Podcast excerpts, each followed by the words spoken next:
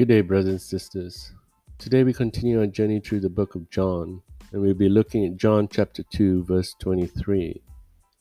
Now, when he was in Jerusalem at the Passover feast, many believed in his name when they saw the signs that he was doing. In this passage, we see Jesus describing the nature of people's faith by seeing signs which he was doing. However, it is not the attestation to Jesus' words that had kindled the faith, similar to the first six disciples, which was confirmed by the first miracle at Cana.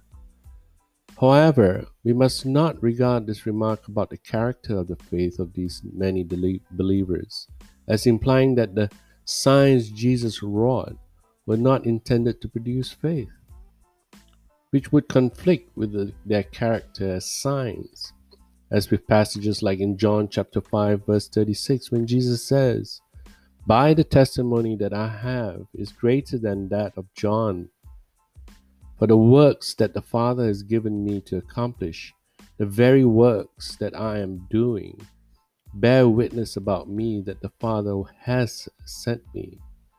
Or in John chapter 10 verse 37 to 38, Jesus says, "If I am not doing the works of my Father, then do not believe me.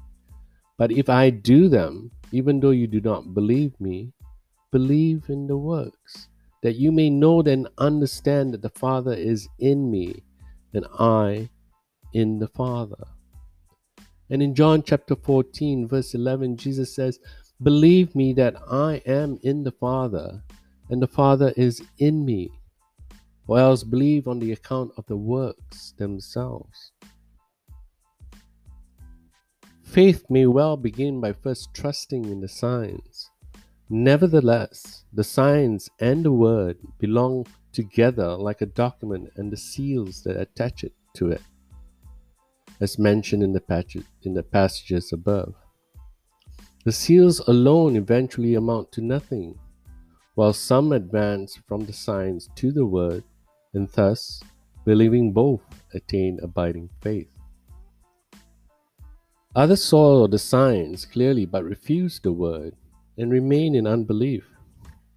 And some today would take the word and yet discard the signs, they invalidate the word itself, which is a vital part of which the signs remain in failing faith.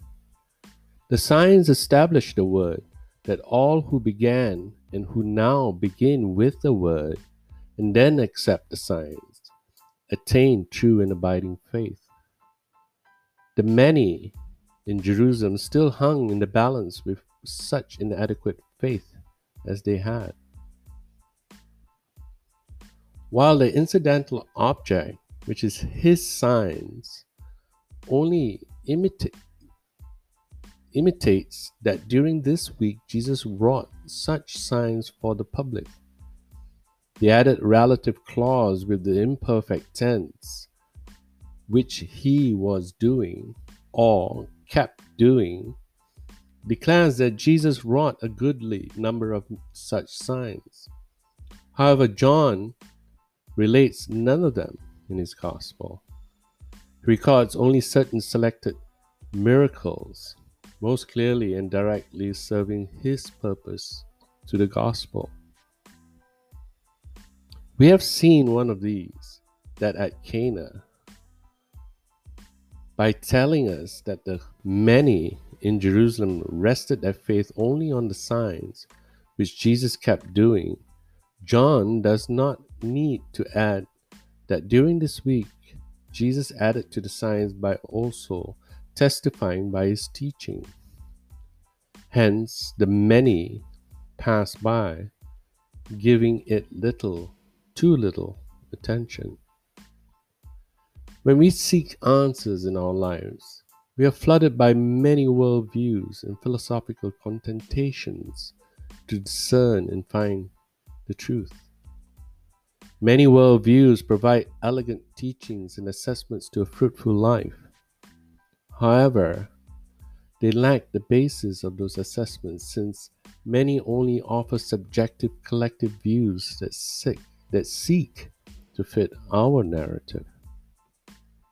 The Christian worldview is grounded in documented and verified testimonies that reveal the essence of the divine nature of Jesus Christ.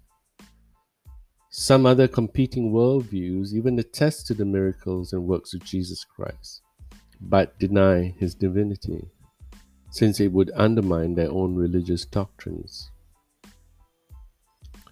Do we continue to select narratives that fit our objective goals? Or do we submit to the complete revelations in Jesus Christ? There is no middle ground.